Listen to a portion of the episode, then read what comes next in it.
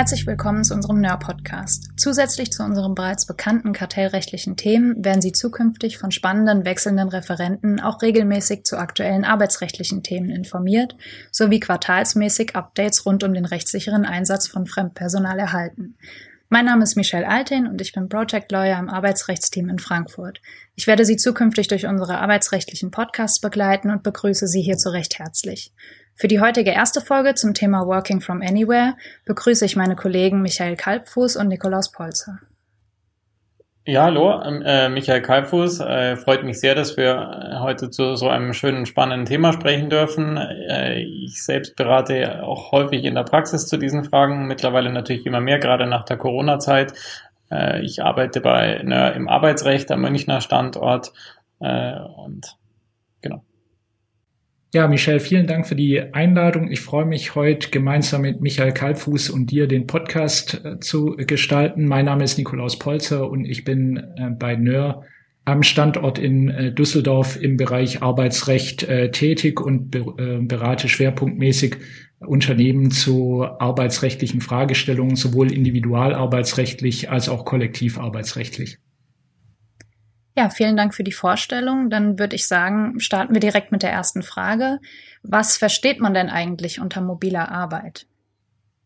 Ja, letztlich handelt es sich bei der Terminologie mobile Arbeit um einen Oberbegriff, der verschiedene Formen ortsungebundener, insbesondere büroungebundener Arbeit erfasst.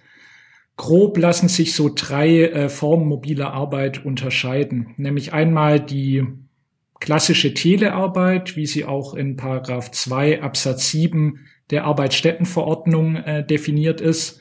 Danach ähm, erbringt der Arbeitnehmer seine Arbeitsleistung ausschließlich äh, in seinem Privatbereich an einem dort von dem Arbeitgeber fest eingerichteten Arbeitsplatz, und zwar dem Bildschirmarbeitsplatz. Also das ist schon länger klassischerweise im Gesetz äh, definiert.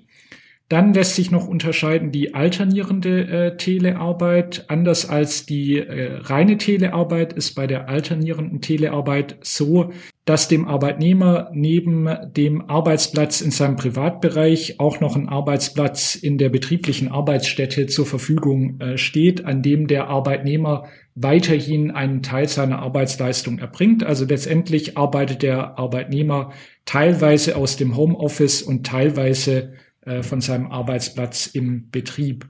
Und dann die dritte Form ähm, der mobilen Arbeit ist die mobile Arbeit letztendlich im engeren äh, Sinne, von der man spricht, wenn der Arbeitnehmer tatsächlich komplett ortsungebunden seine Arbeitsleistung erbringt, also letztendlich Arbeitsleistung von jedem denkbaren Ort, also zum Beispiel der Arbeitnehmer erbringt seine Arbeitsleistung aus seinem Lieblingscafé um die Ecke oder aus dem Park oder ähm, arbeitet ähm, klassischerweise in der Bahn. Und besteht dann auch eine Pflicht des Arbeitgebers, seinen Arbeitnehmerinnen und Arbeitnehmern die Möglichkeit zum Tätigwerden im Rahmen mobiler Arbeit anzubieten? Die Frage, ob Arbeitnehmer einen Anspruch auf Tätigwerden im Rahmen mobiler Arbeit haben, geistert ja schon längere Zeit äh, durch die Öffentlichkeit, durch die öffentliche Diskussion, zumal auch in der Vergangenheit es schon so war, dass der Gesetzgeber einen ersten Referentenentwurf eines mobile Arbeitsgesetz vorgelegt ähm, hat. Derzeit nach momentaner Rechtslage ist allerdings noch so, dass kein allgemeiner gesetzlicher Anspruch ähm, des Arbeitnehmers auf ein Tätigwerden im Rahmen mobiler Arbeit äh, besteht.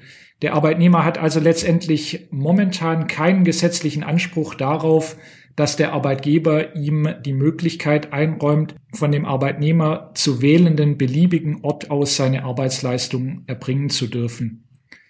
Nach derzeitiger Rechtslage gilt der Grundsatz, dass soweit keine abweichende Vereinbarung zwischen Arbeitgeber und Arbeitnehmer besteht, der Arbeitgeber berechtigt ist, die Art und Weise sowie auch den Ort der Erbringung der Arbeitsleistung im Wege der Ausübung seines Direktionsrechts einseitig äh, festzulegen also letztendlich kein allgemeiner gesetzlicher Anspruch auf Tätigwerden im Rahmen mobiler Arbeit besteht.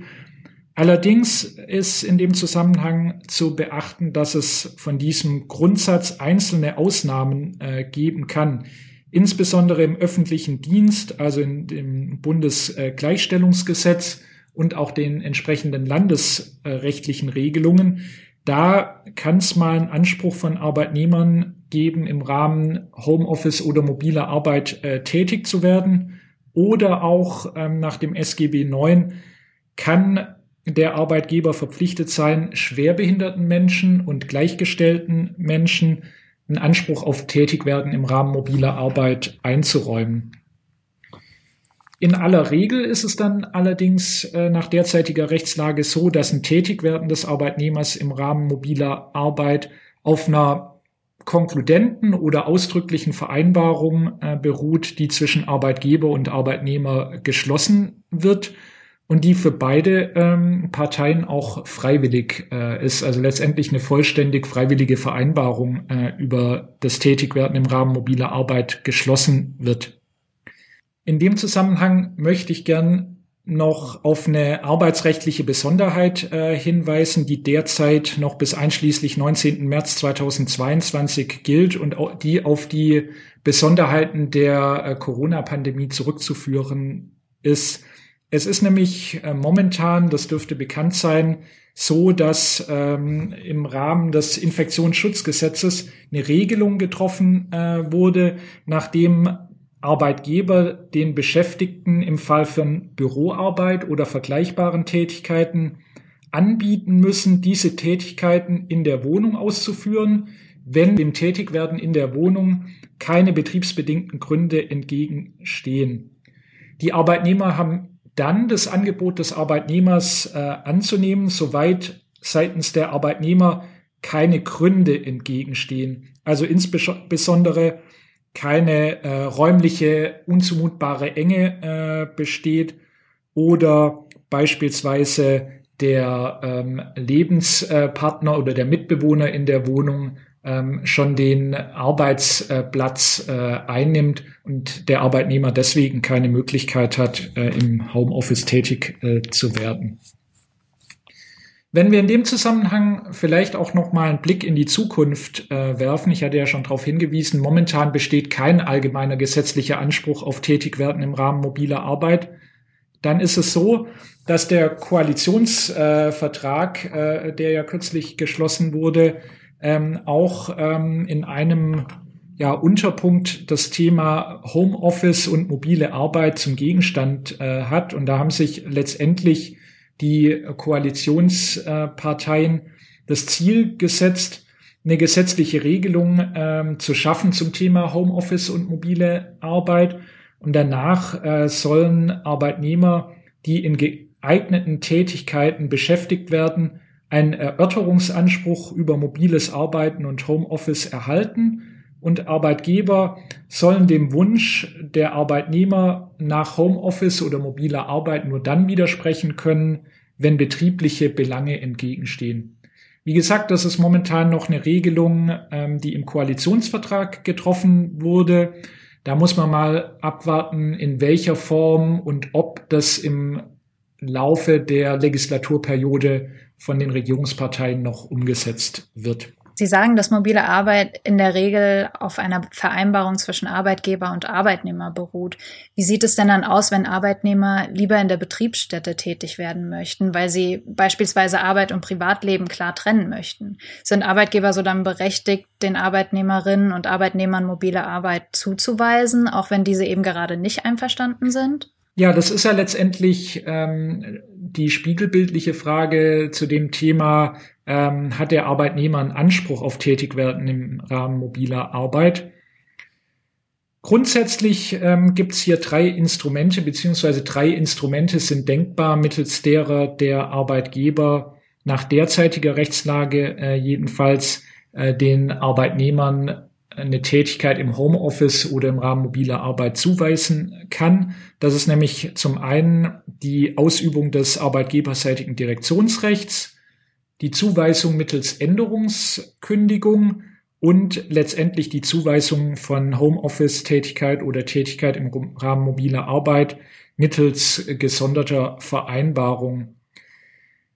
Wenn wir uns ähm, zunächst mal anschauen, ob die Zuweisung von mobiler Arbeit äh, im Wege der Ausübung des Direktionsrechts möglich ist oder auch im Wege des Ausspruchs einer Änderungskündigung, dann ist da festzustellen, dass diese Möglichkeit ja momentan von der Rechtsprechung in der Tendenz kritisch äh, gesehen wird. Warum wird das von der Rechtsprechung kritisch gesehen? Einfach deswegen, weil sie die Rechtsprechung auf den Standpunkt äh, stellt, dass insbesondere beim Homeoffice-Tätigkeit, aber auch bei einer Tätigkeit im Rahmen mobiler Arbeit auch äh, die grundrechtlich geschützte Position der Wohnung des jeweiligen Arbeitnehmers äh, betroffen ist und der Arbeitgeber nicht berechtigt äh, sein soll, ähm, einfach ähm, dem Arbeitnehmer vorzuschreiben und einseitig anzuordnen, was er innerhalb seiner Wohnung äh, tun äh, darf. Also da ist sozusagen die Grenze des arbeitgeberseitigen Direktionsrechts ist letztendlich die Privatsphäre des Arbeitnehmers. Und aus dem Grund äh, wird die Zuweisung von Homeoffice-Tätigkeit oder mobiler Arbeit momentan von der Rechtsprechung sehr kritisch äh, gesehen und äh, ist regelmäßig ähm, rechtlich äh, nur äußerst schwer ähm, umzusetzen. Anderes kann unter Umständen dann gelten und es ist eine Zuweisung von Homeoffice-Tätigkeit und mobiler Arbeit äh, einseitig denkbar, wenn der Arbeitgeber die unternehmerische Entscheidung trifft, zukünftig keine Betriebsstätte mehr unterhalten zu wollen, und er dementsprechend auch keine Möglichkeit äh, hat, zukünftig äh, Arbeitnehmer vor Ort in der Betriebsstätte zu beschäftigen, dann ähm, ist es denkbar, dass äh, der Arbeitgeber auch einseitig Arbeitnehmern die Tätigkeit im Homeoffice oder im Rahmen mobiler Arbeit zuweist. Letztendlich ist es dann ja ein milderes Mittel gegenüber dem Ausspruch einer Beendigungskündigung, also einer vollständigen Beendigung des Arbeitsverhältnisses. Und da äh, ist es grundsätzlich denkbar, dass die Ausübung des Direktionsrechts oder insbesondere auch der Ausspruch einer Änderungskündigung mal sozial gerechtfertigt ist, obwohl die Wohnung des Arbeitnehmers und damit eine grundrechtlich geschützte Position des Arbeitnehmers äh, betroffen ist. Liegt so ein Fall ähm, allerdings äh, nicht vor, dass eine Änderungskündigung dem der Vermeidung einer betriebsbedingten Kündigung äh, dient, dann wird in aller Regel die Zuweisung von Homeoffice-Tätigkeit äh, oder die Tätigkeit im Rahmen mobiler Arbeit nur auf Grundlage einer mit dem Arbeitnehmer getroffenen Vereinbarung äh, möglich sein so jedenfalls soweit äh, die Tätigkeit des Arbeitnehmers nicht darauf angelegt ist, eine mobile Arbeit darzustellen. Also es ist ganz klar, ein Außendienstmitarbeiter beziehungsweise die Tätigkeit eines Außendienstmitarbeiters ist ja darauf angelegt, dass er mobil außerhalb der Betriebsstätte äh, tätig wird. Da gehört es letztendlich zu dem Berufsbild des Außendienstmitarbeiters. Dann ist letztendlich die mobile Arbeit schon von der arbeitsvertraglichen Tätigkeitsvereinbarung wird die schon erfasst sein. Ansonsten bei Arbeitnehmern, die typischerweise in der Betriebsstätte tätig werden, wird ähm, eine Anordnung von Homeoffice-Tätigkeit und Tätigkeit im Rahmen mobiler Arbeit in aller Regel auf Grundlage einer ausdrücklichen oder konkludenten Vereinbarung äh, zu erfolgen haben. Wobei wir hier äh, ganz klar empfehlen würden, eine ausdrückliche Vereinbarung ähm, zu treffen mit dem Arbeitnehmer, einfach angesichts der Vielzahl der regelungsbedürftigen Punkte, also beispielsweise der zulässige Umfang der Tätigkeit im Rahmen mobiler Arbeit oder die Fragen der Kostentragung oder auch spezifische Pflichten, die geregelt werden in Bezug auf Geheimnis und Datenschutz. Und wer trägt die Kosten, die im Rahmen mobiler Arbeit anfallen? Beispielsweise die Kosten für eine erforderliche IT-Ausstattung oder auch die Kosten für Strom und Heizung im Haushalt des Arbeitnehmers? Das ist tatsächlich eine gute Frage, ähm, weil man kommt ja, wenn man mobile Arbeit vereinbart, nicht unbedingt ähm, immer zwangsläufig, so wie es üblich ist, bei betrieblicher Arbeit in ein äh, voll ausgestattetes Büro und muss sich über diese Gedanken erstmal keine Fragen machen sondern äh, prinzipiell hat man ja erstmal äh, gar keine Arbeitsmittel und deswegen ist natürlich die Frage, wer die Kosten dafür tragen muss. Das ist richtig. Im Grundsatz äh, muss man sagen, es ist das, was immer gilt. Äh, der Arbeitgeber muss die Arbeitsmittel stellen, beziehungsweise die Kosten für die Arbeitsmittel tragen, die halt gebraucht werden, äh, damit äh, die Beschäftigten ihre Arbeit machen können. Äh, das sind, in aller Regel wird es natürlich hier um Bürotätigkeiten gehen. Das sind es zum Beispiel ein Laptop, ein Bildschirm, eine Maus, eine Tastatur und dann kann man noch äh, sich überlegen, ob man vielleicht noch Dinge braucht, wie einen Drucker oder einen Scanner. Das kommt dann letztlich ähm, auf die Arbeitsaufgabe natürlich an, klar. Äh, soweit erstmal nichts Besonderes. Das ist im, ist, wäre im Betrieb ja genauso. Äh, aber man muss sich natürlich schon, gerade im, wenn man sich die Situation im Homeoffice überlegt, äh, da stellen sich natürlich noch besondere Fragen. Eben, ähm, wie du zu Recht fragst, Michelle, ähm, wer trägt eigentlich die Kosten für die, für die Heizung? Wer trägt Kosten für das Internet? Ähm, da ist es ja immer nur ganz schwer zu beurteilen, welcher Anteil entfällt denn äh, auf die Arbeit und welcher Anteil entfällt auf, den, auf die private Nutzung. Da behilft man sich in der Praxis dann in der Regel so, äh, das wird man nicht auseinander dividieren können, sondern das macht man in der Praxis dann eben so, dass man regelmäßig Pauschalen vereinbart einfach dafür. Die kann man monatlich machen, da kann man Tagespauschalen vereinbaren, wobei monatlich da natürlich schon Sinn macht. Was grundsätzlich eine Überlegung ist, die man treffen sollte, meines Erachtens, ist die Frage, ob man denn Kosten tragen will, äh, will für und, und der Arbeitnehmer oder die Arbeitnehmerin schafft sich selbst das, die Geräte an oder ob man die Geräte stellt. Ich würde da grundsätzlich immer zu, zu letzterem empfehlen, das heißt, die Geräte zu stellen. Und zwar einerseits, weil man so sicherstellen kann, dass die notwendigen Sicherheitsanforderungen erfüllt werden, aber ähm, auch deswegen, weil wenn die Privatgeräte genutzt werden, äh, die dann eben teilweise für private und wieder teilweise für berufliche Zwecke genutzt werden, äh, das löst auch sehr komplexe Datenschutzfragen aus äh, und man braucht da am Ende des Tages eine aufwendige äh, sogenannte Bring Your Own Device Vereinbarung und das kann man sich im Grunde vorweg alles sparen, wenn man die Geräte stellt und äh, eben sagt, diese, diese Geräte, die werden nur für betriebliche Zwecke genutzt.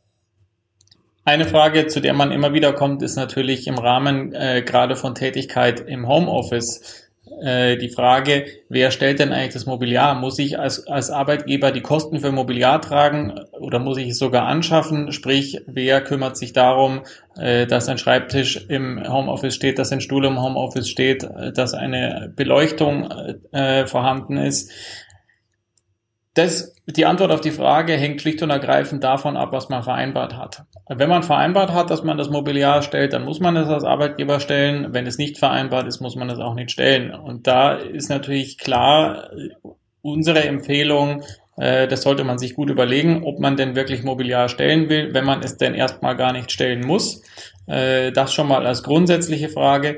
Und im Übrigen, wenn man vereinbart, dass man Mobiliar stellt, äh, löst das auch unter Umständen erhöhte Arbeitsschutzvoraussetzungen aus. Aber das können wir uns, da können wir gleich gerne nochmal drüber sprechen. Ja, wenn wir jetzt gerade schon über das Mobiliar gesprochen haben, ähm, würde ich gerne noch wissen, welche Arbeitsschutzanforderungen denn eigentlich bezüglich der Einrichtung eines mobilen Arbeitsplatzes gelten. Gibt es hier Unterschiede zwischen den einzelnen Formen der mobilen Arbeit?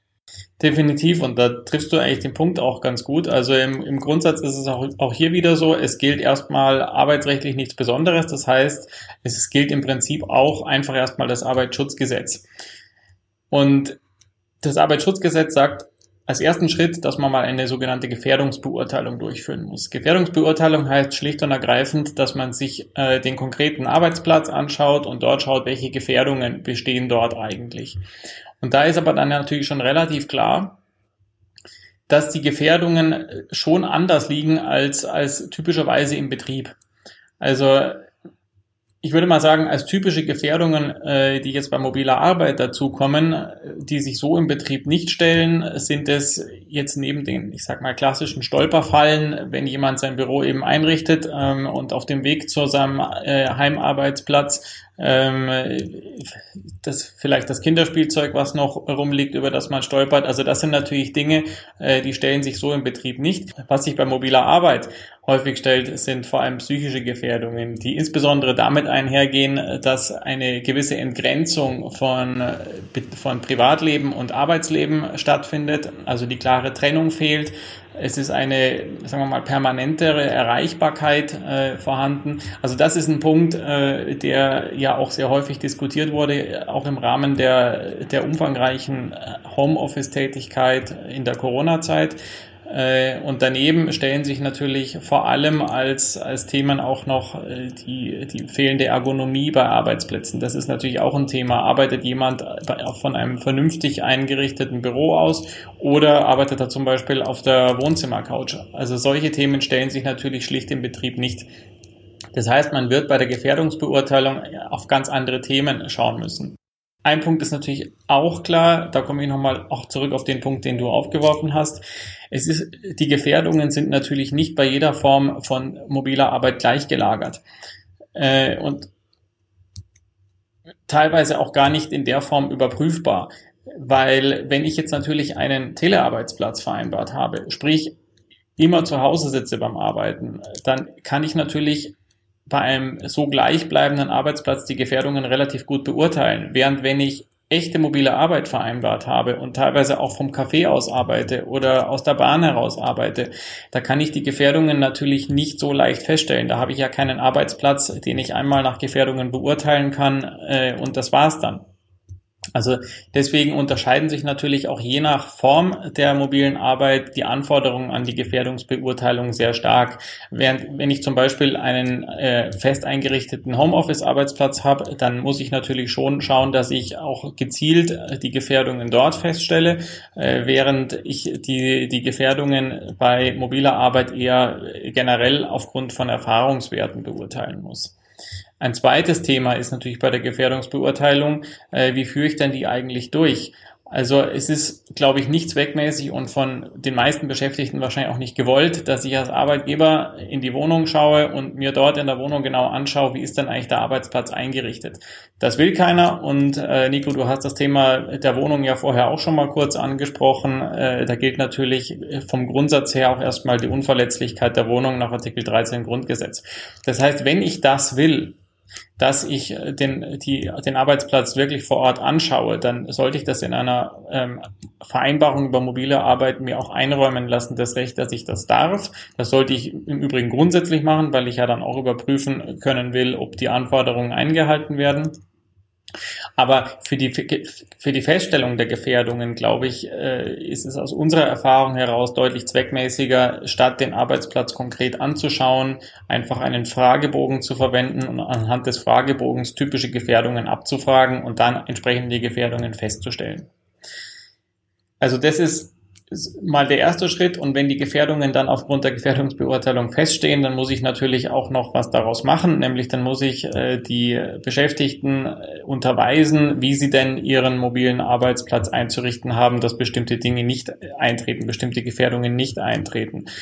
Das heißt zum Beispiel, ich unterweise sie darin, wie die Lichtverhältnisse am Arbeitsplatz zu sein haben, wie der Platz ergonomisch eingerichtet werden äh, muss, äh, dass die, das Arbeitszeitgesetz natürlich genauso gilt und die Arbeitszeiten eingehalten werden müssen. Also das ist im Grunde dann aber, das kann ich auch relativ standardmäßig machen. Ein Punkt noch, äh, um, um auch nochmals zurückzukommen auf deine Frage, gibt es eigentlich Unterschiede in der Form äh, der, äh, der, der mobilen Arbeit im Hinblick auf den Arbeitsschutz? Da sollte man wissen, und das ist der Punkt, den ich vorher auch schon angesprochen hatte, wenn man vereinbart, dass man Mobiliar stellt als Arbeitgeber. Dann ist man relativ schnell dabei, dass man echte Telearbeit im Sinne der Arbeitsstättenverordnung vereinbart hat. Und die Arbeitsstättenverordnung enthält sehr detaillierte Voraussetzungen daran, wie ein Arbeitsplatz einzurichten ist. Und da muss dann der Arbeitgeber auch sicherstellen, dass dieser Arbeitsplatz genauso eingerichtet ist. Und da stellt sich dann natürlich regelmäßig die Frage, wer richtet den Arbeitsplatz ein und wer trägt die Kosten dafür. Also auch vor dem Hintergrund, dass da die Anforderungen an den Arbeitsschutz nochmal deutlich erhöht sind, wäre unsere Empfehlung, darauf zu verzichten, dass man Mobiliar stellt, um gar nicht in die Gefahr zu kommen, dass man sich in einem Telearbeitsplatz wiederfindet. Und was ist mit dem Datenschutz? Das Thema Datenschutz und Geheimnisschutz gewinnt ja immer mehr an Bedeutung. Was ist denn dazu bei der Einrichtung mobiler Arbeitsplätze zu beachten? Hier dürften sich ja mit Sicherheit spezifische Risiken ergeben, die am Büroarbeitsplatz nicht vergleichbar bestehen. Das trifft tatsächlich zu. Und äh, es ist natürlich klar und liegt auf der Hand, äh, dass die Gefahr von unbefugten Zugriffen auf äh, ähm, betriebliche äh, Geheimnisse ähm, natürlich deutlich höher ist ähm, bei mobiler Arbeit als im Vergleich zum Büro, wo ja schon Schutzmaßnahmen getroffen sind und wo auch nicht Familienmitglieder äh, möglicherweise Zugriff haben auf bestimmte betriebliche Informationen. Also von daher ist es tatsächlich so, dass man da sehr gut darauf achten sollte auf den Geheimnis- und Datenschutz. Und man darf letztlich auch nicht vergessen, äh, betriebliche Geheimnisse die sind natürlich nach dem Geheimnisschutzgesetz nur dann schutzfähig, wenn auch geeignete Schutzmaßnahmen getroffen werden. Äh, wenn ich die natürlich nicht treffe und nicht dafür Sorge trage, dass die eingehalten werden, äh, jetzt bei mobiler Arbeit oder vor allem im Homeoffice, dann ist natürlich klar, dass mir dieser Schutz nach dem Geheimnisschutzgesetz auch verloren gehen kann. Die Datenschutzbehörden äh, haben tatsächlich dieses Thema auch gesehen und haben sehr, sehr umfassende Kataloge zusammengestellt, was datenschutzrechtlich alles einzuhalten ist. Da will ich jetzt hier gar nicht im Detail drauf eingehen, das würde den Rahmen komplett sprengen. Und man muss auch sagen, das, was da alles drinsteht, da muss man sich auch wirklich fragen, ist das in der Praxis eigentlich so umsetzbar? Aber das ist natürlich ein Thema, das immer gilt im Datenschutzrecht, das ist auch ein bisschen Risikoabwägungsrecht. Also im Grundsatz kann man, glaube ich, sagen, um die wesentlichen Leitlinien daraus mal aufzugreifen, es gibt, gibt bestimmte Dinge, auf die man einfach verstärkt achten muss. Das ist zum einen eine Zugangskontrolle, also dass man äh, sozusagen abschließbare Bereiche, abtrennbare Bereiche in der Wohnung hat, ähm, dass man eine Datenträgerkontrolle hat, also dass man wirklich schaut, sind die Datenträger auch sicher aufbewahrt, äh, geschieht die Weitergabe in anonymisierter Form etc dass man eben Speicherkontrollen hat, äh, dass man da vor allem die Passwortrichtlinien beachtet und entsprechende Festlegungen bei Systemen auch hat, über die man remote zusammenarbeiten kann dass man eben entsprechend über eine Benutzerkontrolle auch schauen kann, dass nur die richtigen Nutzer ähm, das, äh, den Zugriff auf die, auf die Informationen haben. Äh, und dass man natürlich auch eine entsprechende Übertragungs- und Transportkontrolle hat. Das heißt, dass man auch entsprechende VPN-Tunnel einrichtet. Also gerade letzterer Punkt zeigt natürlich, dass es eher, also die technischen Fragen sind natürlich eher durch den Arbeitgeber zu lösen. Äh, der Arbeitgeber sollte ja auch, wie ich es vorher schon gesagt habe, im Idealfall auch äh, sämtliche Geräte stellen so dass er da auch die Kontrolle darüber hat. Äh, daneben ist es aber auch wichtig, dass man darauf achtet, dass äh, die Arbeitnehmer oder Arbeitnehmerinnen die Verhaltensregeln auch, auch einhalten. Äh, das, die kann man ihnen natürlich per Weisungsrecht auferlegen und man sollte aber auch in einer Homeoffice-Vereinbarung oder Vereinbarung über mobile Arbeit darauf hinweisen, dass diese Regeln einzuhalten sind. Neben dem Datenschutz ist ja auch gerade die mobile Arbeit im Ausland ein aktuelles Thema. Begriffe wie zum Beispiel Workation sind ja gerade in aller Munde ähm, wenn eine Arbeitnehmerin oder ein Arbeitnehmer seine Arbeitsleistung vorübergehend oder auch dauerhaft vom Ausland aus erbringen möchte, beispielsweise von einer Wohnung in Frankreich, Spanien oder auch den USA aus, gibt es dann Besonderheiten, die beachtet werden sollten? Oder reicht hier eine Vereinbarung vergleichbar einer Vereinbarung über mobile Arbeit, die ausschließlich in Deutschland erbracht wird? In der Tat kann es für einen Arbeitnehmer natürlich sehr attraktiv sein, die Arbeitsleistungen von einem Ort aus zu erbringen, an den man sonst nur äh, kommt, um Urlaub äh, zu machen, also letztendlich Workation statt Vacation äh, macht. Aus rechtlicher Sicht ist es allerdings äh, so, dass sich im Zusammenhang insbesondere mit einer Tätigkeit im Ausland natürlich äh, vielfältige Fragestellungen anknüpfen. Das betrifft in aller Regel sozialversicherungsrechtliche Themen, steuerrechtliche Themen, aufenthaltsrechtliche Fragestellungen, aber auch ähm, arbeitsrechtliche Fragestellungen. Wenn wir uns das Arbeitsrecht äh, anschauen, stellt sich da insbesondere die Frage, naja, welches, ähm, welche Rechtsordnung findet äh, denn Anwendung? Findet auf das Arbeitsverhältnis noch deutsches Arbeitsrecht Anwendung oder unterliegt das Arbeitsverhältnis bereits ausländischem Arbeitsrecht. Also als kleines Beispiel vielleicht eine ähm, deutsche Gesellschaft ähm, ist auf der Suche nach ähm, einem Arbeitnehmer, nach einem Spezialisten vielleicht. Und die deutsche Gesellschaft findet den Spezialisten im Ausland, also beispielsweise der wohnt in Österreich. Der würde auch ganz gern für die deutsche Gesellschaft arbeiten, aber er möchte seinen Wohnsitz nicht verlegen, sondern er möchte von seinem Homeoffice in Österreich aus äh, arbeiten. Also er, er erbringt permanent seine Arbeitsleistung von Österreich aus, dann liegt es natürlich nahe, dass auf das Arbeitsverhältnis nicht deutsches Arbeitsrecht Anwendung findet, sondern österreichisches Arbeitsrecht äh, gilt. Das ist im Prinzip kein Problem, wenn österreichisches Arbeitsrecht Anwendung findet. Nur man sollte das aus Arbeitgebersicht natürlich im Blick haben und auch die vertraglichen Regelungen dann auf österreichisches Arbeitsrecht abstimmen und nicht auf deutsches Arbeitsrecht.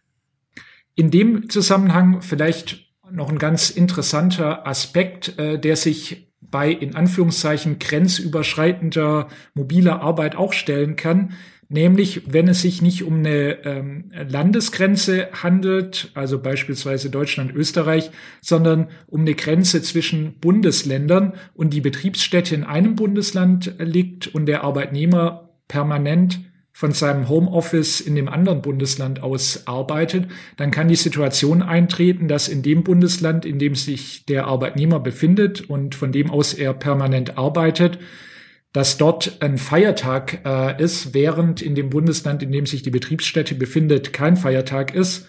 Und äh, dann muss der Arbeitnehmer aufgrund ähm, der Feiertagsregelungen in dem Bundesland, in dem er sich befindet, keine Arbeitsleistungen erbringen, wohingegen äh, seine Kollegen, die in der Betriebsstätte arbeiten, für die kein Feiertag ist, eine Arbeitsleistung äh, zu erbringen haben.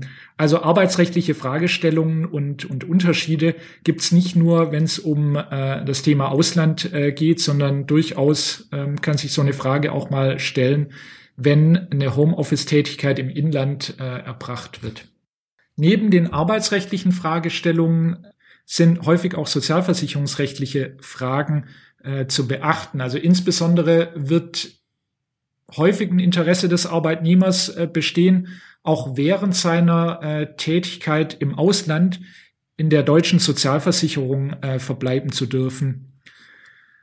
Das ist weniger problematisch, wenn der Arbeitnehmer nur vorübergehend, also bis maximal 24 Monate innerhalb des europäischen Wirtschaftsraums oder der Schweiz äh, tätig wird. Dann wird es häufig auch gelingen, den Arbeitnehmer innerhalb der deutschen Sozialversicherung zu behalten. Da muss äh, dann eine sogenannte A1-Bescheinigung äh, beantragt werden, mit der nachgewiesen werden kann, dass sich der Arbeitnehmer in der deutschen Sozialversicherung befindet. Aber an sich ist sowas äh, relativ unproblematisch. Problematischer ist der Fall, wenn es sich nicht nur um eine vorübergehende äh, Tätigkeit im Ausland äh, handelt, oder aber wenn es sich um eine Tätigkeit im Homeoffice handelt, das sich äh, außerhalb des europäischen Wirtschaftsraums und der Schweiz ähm, befindet. Denn dann sind in aller Regel die geschlossenen Sozialversicherungsabkommen äh, zu beachten und es ist danach eben zu prüfen, in welchem Sozialversicherungssystem der äh, Arbeitnehmer zu versichern ist und wo dementsprechend äh, dann auch die Sozialversicherungsbeiträge hin abzuführen äh, sind. Also da kann es auch mal vorkommen, dass der Arbeitnehmer nicht nur in Deutschland in die Sozialversicherung einzahlen muss, sondern auch ähm, im Ausland. Und wie so häufig ähm, bei ja, arbeitsrechtlichen Themen können in dem Zusammenhang auch steuerrechtliche Aspekte zu beachten äh, sein. Also hier ist insbesondere zu prüfen, wird der Arbeitnehmer im Ausland äh, lohnsteuerpflichtig oder ist er nur in Deutschland äh, lohnsteuerpflichtig? Und was für den Arbeitgeber häufig auch sehr relevant ist, ist die Frage, wird aufgrund der Tätigkeit des Arbeitnehmers in seinem Homeoffice im Ausland möglicherweise eine Betriebsstätte des deutschen Unternehmens im Ausland begründet, was möglicherweise zu einer Pflicht des Unternehmens äh, führt, im Ausland Unternehmenssteuern zahlen zu müssen, was äh, ja in aller Regel äh, von den Unternehmen nicht gewünscht ist und was vermieden werden sollte. Also insbesondere die steuerrechtlichen Fragen die sich bei einer Tätigkeit im Ausland stellen, sollten, bevor so eine Auslandstätigkeit vereinbart wird mit einem Arbeitnehmer oder so einer Tätigkeit zugestimmt wird, auf jeden Fall im Einzelnen von einem Steuerberater geprüft werden. Und abschließend ähm, ist bei einer Arbeitsleistung im Ausland auch immer äh, die Frage zu stellen, darf der Arbeitnehmer denn überhaupt im Ausland äh, tätig werden? Denn Äh, letztendlich ähm, reist er ja nicht mehr als Tourist ins Ausland, wenn er im Ausland seine Arbeitsleistung erbringt. Und dann muss natürlich geprüft werden, sind etwaige aufenthaltsrechtliche ähm, Genehmigungen ähm, einzuholen. Das ist äh, im äh, EU-Ausland äh, aufgrund der Arbeitnehmerfreizügigkeit äh, nicht so relevant, aber wenn der Arbeitnehmer außerhalb äh, der EU tätig äh, wird, muss man eben genau äh, prüfen, ob da bestimmte Erlaubnisse für den Arbeitnehmer ähm, erforderlich sind, dort einreisen und tätig werden zu dürfen. Ja, vielen Dank euch beiden für den spannenden Einblick in das Thema Working from Anywhere und die ausführliche Beantwortung der Fragen. Damit sind wir leider auch schon am Ende unseres heutigen Podcasts angekommen. Wir hoffen, dass Ihnen der Podcast gefallen hat. Falls ja, freuen wir uns, wenn Sie diesen abonnieren. Folgen Sie uns gerne auch auf allen gängigen Plattformen wie zum Beispiel LinkedIn und Instagram. Sollten Sie noch Fragen haben, nehmen Sie auch gerne mit uns Kontakt auf. Die Kontaktdaten der einzelnen Referenten stehen Ihnen auf der NER Homepage zur Verfügung. Ja, danke auch von uns. Danke für die spannenden Fragen. Ja, vielen Dank, Michelle.